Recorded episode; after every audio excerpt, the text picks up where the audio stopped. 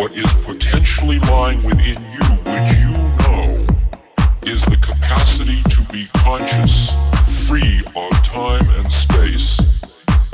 free of attachment